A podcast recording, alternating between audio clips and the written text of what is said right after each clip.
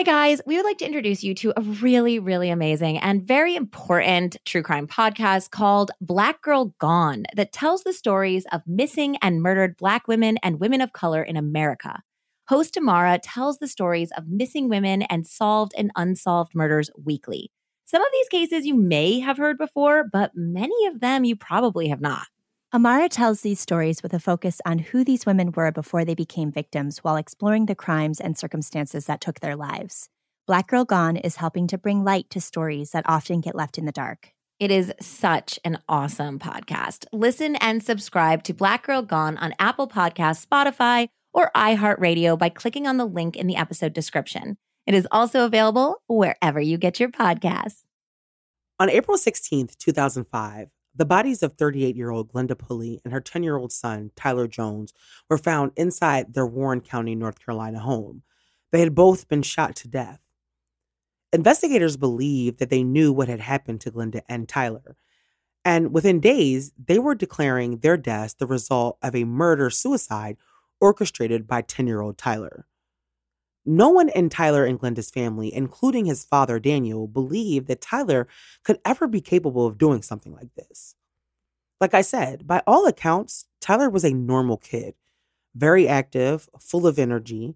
And if you're raising boys, you know exactly what kind of energy they can possess. He'd like to ride four wheelers and play outside with his friends and cousins, and there was no history of him being a troubled child or having behavior issues. But when investigators spoke to Dennis at the home after the murders, Dennis sang a different tune about Tyler. Dennis told investigators that Tyler had anger issues. Now, Glenda's family said that police didn't ask anyone close to Tyler if he had anger issues.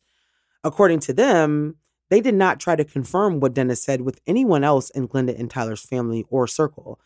And instead, they took what Dennis said as proof that Tyler had committed this crime. Investigators used Dennis's words in the official report, and it was noted on the medical examiner's report.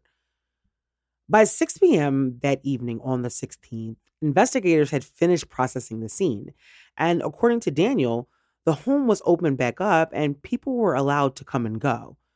Now, that would give you the impression that police had collected all the evidence that they needed in seven hours and were not going to need to go back in the home because why else would they allow people to go back inside the house? But the reason why is because they had decided at that point that the case was essentially closed. And when a suicide note was found, all of the investigators' beliefs about Tyler being the perpetrator were confirmed. But how and when the suicide note was found is not clear and is actually kind of confusing. Now, according to an article two days after the murder, the investigator on the case said that a suicide note was found under a pillow in the home, but he does not say who found the note. But on the episode of Still a Mystery, Daniel says that police did not find the note and that the funeral director found the note, which is interesting because the funeral director would not have had access to the bodies until after the medical examiner had completed the autopsies. And so that kind of makes it seem like the note was in Tyler's pocket.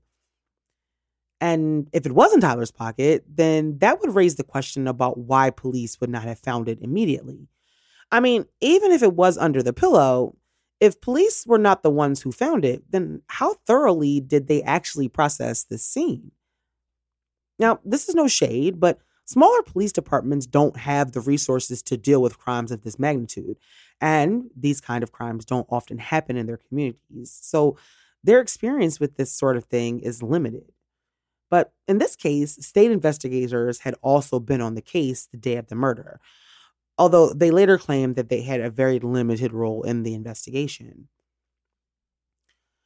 The suicide note for investigators, however, was the final piece that they would need to officially rule this case a murder suicide and close the investigation.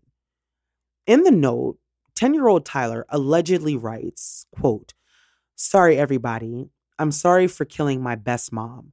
So I'm going to write a little song and then kill myself. My dad don't even care for me. He doesn't even call me. And if you want to understand me more, listen to 50 Cent, The Massacre.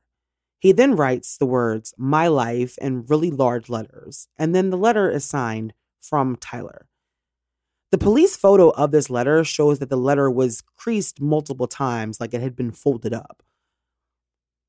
Now, when Daniel is shown the note, he tells investigators that his son did not write that letter. And he's not the only one who didn't believe that Tyler had not written that letter. Glenda's cousins also did not believe that Tyler was capable of writing a letter like that.